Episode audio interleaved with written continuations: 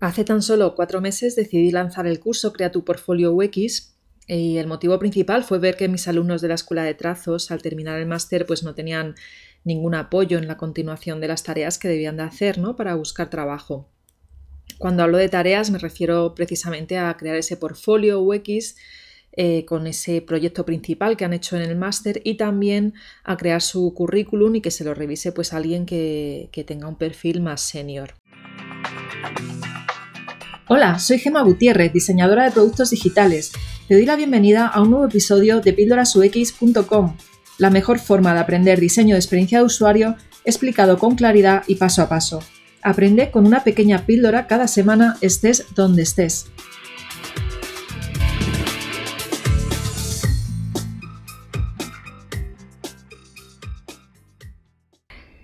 Y analizando las necesidades de mis alumnas y alumnos, que han terminado este máster eh, de UX y visual y salen al mercado laboral, pues eh, se encuentran con que eh, cada vez está más saturado de perfiles junior, ¿no? Y claro, no, no tienen muy claro pues cómo pueden destacarse, ¿no? El caso es que el momento actual es bien distinto al de antes de la pandemia y mucho más si lo comparamos con los años de bonanza, por así decirlo, del mundo UX, ¿no? Que fueron entre el 2015 y 2018, donde es verdad que había muchísimas ofertas laborales y muy pocos profesionales, ¿no? Eh, entonces había muchísimas posibilidades de colocarse en un trabajo nada más acabar de estudiar UX y de hecho, o sea, eso era una realidad, al menos en España. Yo hablo siempre del país donde vivo, ¿no? No puedo opinar por los demás, aunque yo en el 2017 estuve en Estados Unidos y allí era pues como muchísimo más que en España, vamos, era, claro, es muchísimo más grande, también tiene sentido, ¿no? El caso es que debido al boom de, a nivel laboral de, de, buscar en muchas empresas perfiles UX, también surgieron en paralelo muchas escuelas presenciales que ofrecían la formación de experiencia de usuario, ¿no? unas mejores que otras, eh, con, en general con una diferencia, diferencias grandes de precio, también dependiendo de esas horas de formación y, también de, pues, evidentemente del nombre de la escuela. ¿no? Cuanto más conocida la escuela, pues más, más, más costo va, a tener el curso. Y he llegado de hecho a ver formaciones que cuestan 7.000 euros, 14.000 eh, euros, eh, pero que claro, tienen muchas horas de formación y otras que igual eran solamente un fin de semana de formación y ya eran 700 euros, ¿no? Pero bueno, independientemente del curso, del máster que, tú hicieras, si eres Junior a día de hoy, independientemente de esto, eh, pues ahí te tengo que dar una, una, mala y una buena noticia, ¿no? La mala es que, como te he dicho antes, hay ya muchos, muchos junior y ex junior buscando trabajo ahora mismo y de todas estas escuelas, eh, pues están saliendo hornadas de personas ahí fuera a buscar trabajo que no tienen experiencia, ¿no? Pero eso sí, tienen toda la ilusión del mundo de encontrar un trabajo en tecnología como UX designer y, bueno, ahí, em, ahí pues está el problema, ¿no? Que encima han venido esta pandemia a fastidiar un poquito más la situación, ¿no? Pero bueno, vamos a la buena, la buena noticia. Eh, la buena, y ya te lo digo desde mi perspectiva de diseñadora UX eh, ya con bastantes años de experiencia, es que no todas las personas que salen de estudiar tienen claro que se quieran dedicar a ello y mucho menos tienen la paciencia y la constancia que se necesita ¿no? para dedicar ese tiempo y ese esfuerzo, evidentemente, que son necesarios para crear un buen portfolio UX, tener un buen perfil de LinkedIn y un buen currículum. O sea, redactar un buen currículum, ¿no? Que se, acorde a lo que piden esas ofertas laborales. La otra buena noticia, o sea, fíjate, te he dado una mala y te voy a dar dos buenas. la otra buena es que conseguir trabajar en tecnología, sea cual sea el ámbito, es asegurarte de alguna forma el futuro. Porque eso, si buscas cualquier noticia que hable de tecnología, bueno, hay muchísimo publicado en periódicos y es cierto, dicen que la mayoría de los trabajos van a ser trabajando en tecnología, ¿no?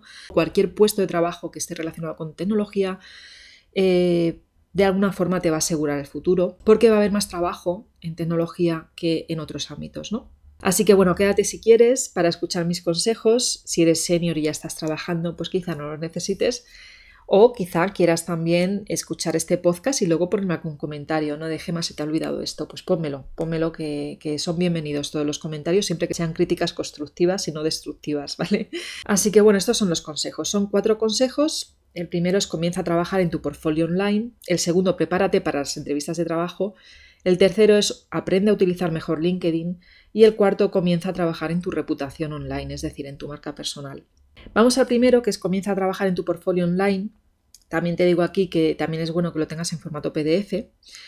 Y te recomiendo que escuches, por cierto, el podcast número 20 de la temporada 2, donde hablo sobre la importancia de tener un portfolio UX y ahí eh, te explico mucho más que en lo que te vaya a explicar ahora de consejos.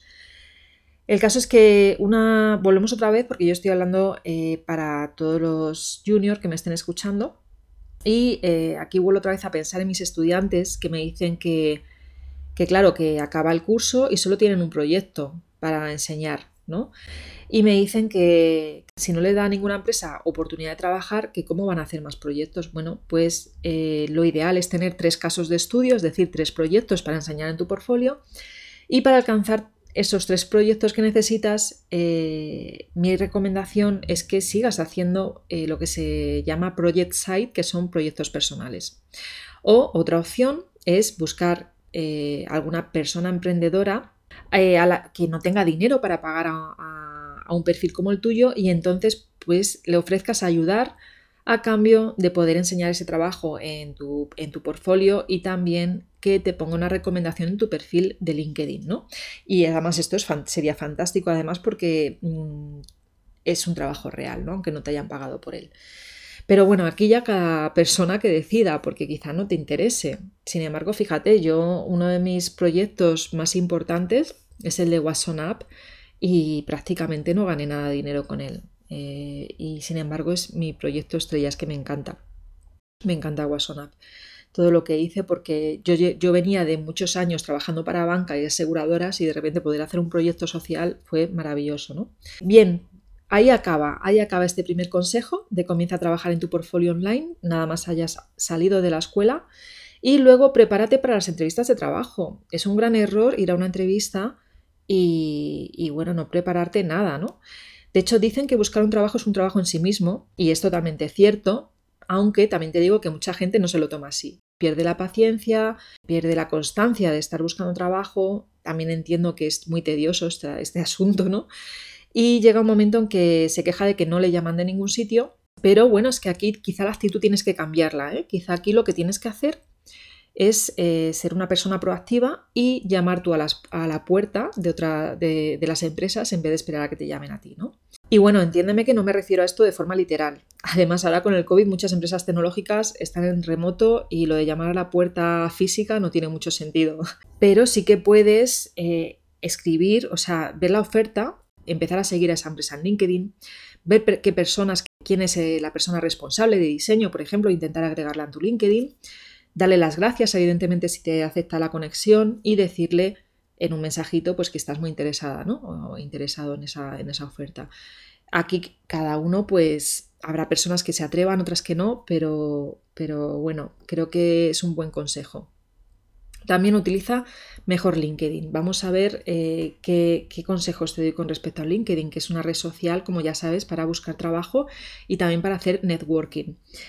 Una vez que tengas tu portfolio y tu currículum, eh, tienes también que tener tu perfil de LinkedIn, que debe corresponderse con el currículum, porque va a haber muchos recruiters que van a ver tu currículum y en paralelo el LinkedIn. Por lo tanto, no puede ser que tengas en uno puesto unas cosas y en otro otra, ¿no?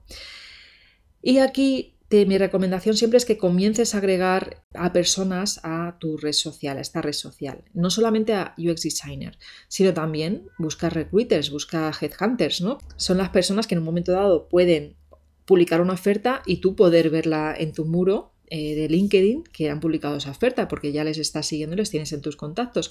O incluso puedes escribir y decir, pues mira, eh, estoy en esta situación, estoy buscando trabajo, mira mi perfil y bueno, ahí se queda, ¿no? Ya estás haciendo un poco más de ruido que personas que no lo hagan.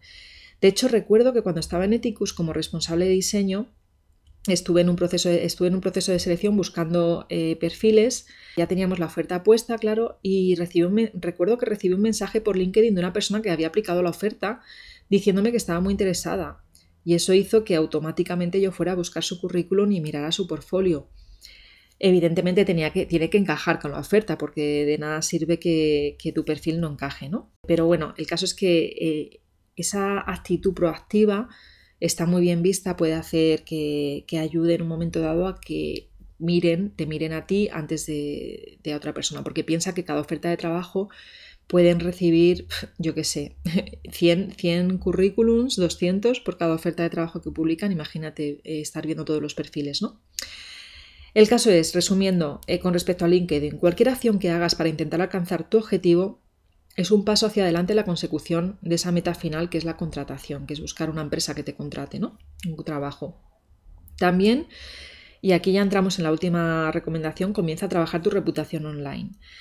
Que seguro que estás pensando, pero ¿qué me estás contando, Gema, si yo soy junior? ¿Cómo voy a trabajar en mi marca personal? Bueno, pues te aseguro que cuanto antes lo hagas, mejor. Porque yo tardé muchísimo en hacerlo. Realmente hasta hace tres años no comencé a moverme en serio. Y a veces pienso que si me hubiera movido en vez de hace tres años, hace diez, pues quizá ahora estaría en otro momento o no, no nunca se sabe, ¿no? Tampoco es que me arrepienta del momento en el que estoy profesional, que estoy encantada con mi vida, ¿no? Pero pero sí que es cierto que, creo que la marca de personal he tardado mucho en dar ese paso. Entonces, ¿cómo puedes trabajar la marca personal? Pues mi recomendación es que lo primero, abras una cuenta en Medium y empieces a escribir tu primer artículo, que puede ser perfectamente explicando tu proyecto a final de curso. ¿Por qué no hacerlo, no? Quizá te esté dando un poco de rechazo, ¿no? Esto de cómo voy a escribir un artículo, ¿no? Bueno, piensa por qué, te, qué es lo que te impide que hagas esto. Porque quizás es el síndrome del impostor que no sé si lo conoces, porque, pero nos persigue en general a todas las personas en el mundo, yo creo. Y eh, te voy a dejar un vídeo en las referencias del artículo relacionado con este podcast para que entiendas qué es el, este, este maldito síndrome, como yo lo llamo, que hace que pienses que no eres suficientemente buena o bueno para hacer tu trabajo, ¿no? Sea el que sea, ya sea UX designer, eh, visual designer, da igual. También, una vez tengas tu primer artículo, por favor, públicalo en tus redes sociales. Tendrás que, tendrás que llevar ese trabajo que has hecho a la luz, ¿no? Como mínimo, públicalo en LinkedIn con sus correspondientes hashtags para que otras personas lo lean y te vayan conociendo. También veo que últimamente muchos, bueno, últimamente, hace ya más de un año que lo llevo viendo, eh, desde que me muevo con píldoras UX, con las redes sociales, Veo que muchos eh, UX designers que me siguen también están creando su perfil profesional en Instagram y enseñando allí ya sea sus trabajos o explicando conceptos teóricos del UX, que con esto en realidad lo que consiguen es que otros UX designers les sigan, ¿no? Pero esto no deja de ser, este no es un, su objetivo no es buscar trabajo a través de Instagram, sino eh, pues hacerse un referente, o sea, generar una reputación online, ¿no? Para que de manera que tú cuando estés buscando un trabajo, si buscan tus redes sociales, pues encuentren tu Instagram, encuentren tu Twitter y encuentren, evidentemente siempre van a ir a LinkedIn, pero también eh, si luego digamos que pasas la primera activa o, están un poquito más interesados en tu perfil, estas personas van a ir a buscar eh, otras redes sociales, ¿no? O incluso harán una búsqueda de ti en Google, ¿no? Poniendo tu nombre a ver qué sale. ¿Y por qué no? ¿Por qué no vas a abrir un Instagram ¿no? Eh, para, trabajar eh, poquito a poco tu reputación online? Otra forma de hacerte ver, de destacar un poquito, es poner comentarios en las publicaciones de otras personas. En realidad, mi consejo es que hagas ambas cosas, publicar y poner comentarios. Yo reconozco que esta última me da un poquito más de pereza, pero bueno, a ti espero que no te pase esto, ¿no? Y ya, bueno, estos son los consejos, ya tan solo te voy a dar algunos errores que creo que debes de evitar. El primero, nunca vayas a una entrevista de trabajo sin haber mirado antes qué hace la empresa. ¿Por qué? Pues porque esta pregunta te va a caer fijo. Y si no sabes responderla, pensarán que no tienes ganas de trabajar allí, que no te interesa realmente la empresa. Y lo mejor que piensen que sí, porque si no, te descartan directamente. Otro error, si aplicas para una oferta, asegúrate que tu currículum se corresponde con lo que piden. Me acuerdo una vez que me pasó que una recruiter me, me llamó por teléfono era más tipo headhunter, ¿no? Que es como son mucho más colaborativos, eh, están mucho más interesados en que, al final te contraten, supongo porque se llevan su comisión, ¿no? Y, ella me decía, no, no, pero es que en tu currículum, Gema, mira por favor la oferta y si pone que tienes que saber hacer prototipado rápido, wireframes, eh, Figma, tal, por favor asegúrate que tu currículum también lo pone. Y me quedé un poco en plan de, ah, vale, es verdad, es que yo mm, pues no me he dado cuenta que tengo que poner exactamente las palabras eh, para que piensen que sé todas estas, eh, todas estas habilidades que estáis poniendo, que estáis buscando, que lo vean en mi currículum, ¿no? Es importante. Entonces, ¿qué supone esto? Pues un trabajo extra, porque tendrás que revisar tu currículum eh, y quizá modificarlo dependiendo de la oferta a la que estés aplicando. Y esto es algo que te aseguro que mucha gente no hace. De hecho, yo no he hecho esto en muchísimos años y a día de hoy no busco trabajo porque ya lo tengo, pero, pero si vuelvo a buscar trabajo, te aseguro que el currículum lo modifico por oferta laboral que aplique. Así que mejor que lo tengas ahí en la nube y que sea rápido de modificar. Luego ya, otro error. Si no tienes experiencia, no mientas, por favor. Es mejor que te contraten sabiendo que eres junior a que piensen que tienes experiencia, ni siquiera ya que eres senior, que tienes algo de experiencia, y entonces lo que te puede pasar es que no pases el periodo de prueba. Y esto te puedo asegurar que va a ser traumático para ti y para las personas que trabajen contigo en esa empresa. Así que no mientas, ¿vale? Sé honesta y honesto siempre pero tampoco, a ver, tampoco digas que no vales para nada, o sea, hay que saber venderse, ¿no? pero, pero no sin mentir, o sea, hay que aprender a venderse sin mentir, ¿no? El tema de los programas, eh, no te preocupes. Eh, que te piden Figma, que ves que en la oferta piden Figma y no sabes Figma porque tú sabes Sketch, pues te pones a ver videotutoriales de Figma, te pones a hacer ejercicios con Figma y cuando llegues a la entrevista de trabajo tú dices que sabes Figma. O sea, no digas que no sabes un programa, porque un programa se aprende, se aprende con videotutoriales en un fin de semana, porque al final casi todos los programas de diseño son parecidos. Así que no te agobies con ese tema.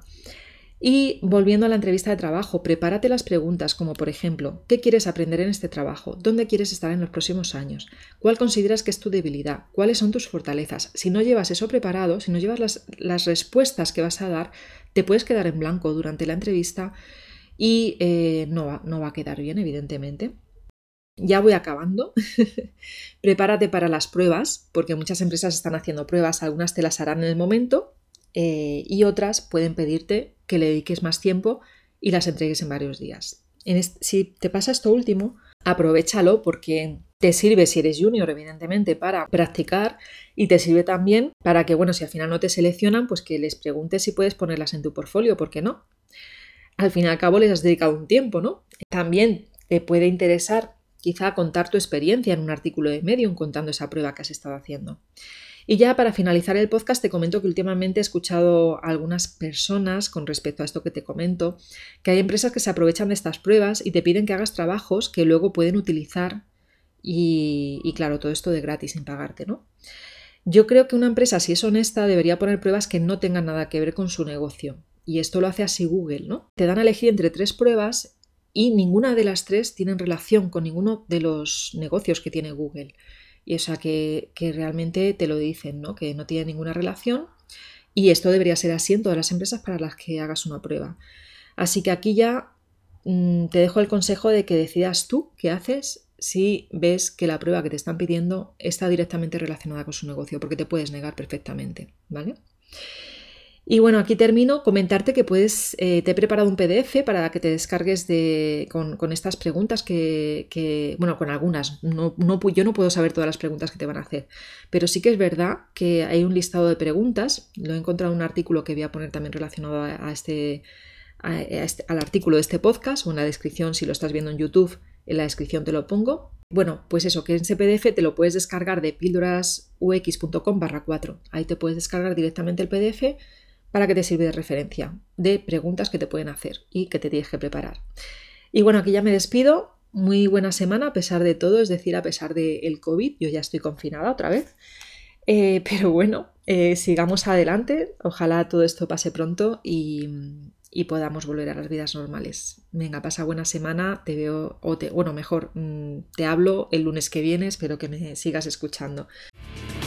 ¿Deseas ser iOS designer? Si es así, te recomiendo descargar también mi guía Quiero ser UX, donde encontrarás muchos recursos de libros, cursos y consejos para aprender mi profesión. Muchas gracias por escucharme y hasta la semana que viene.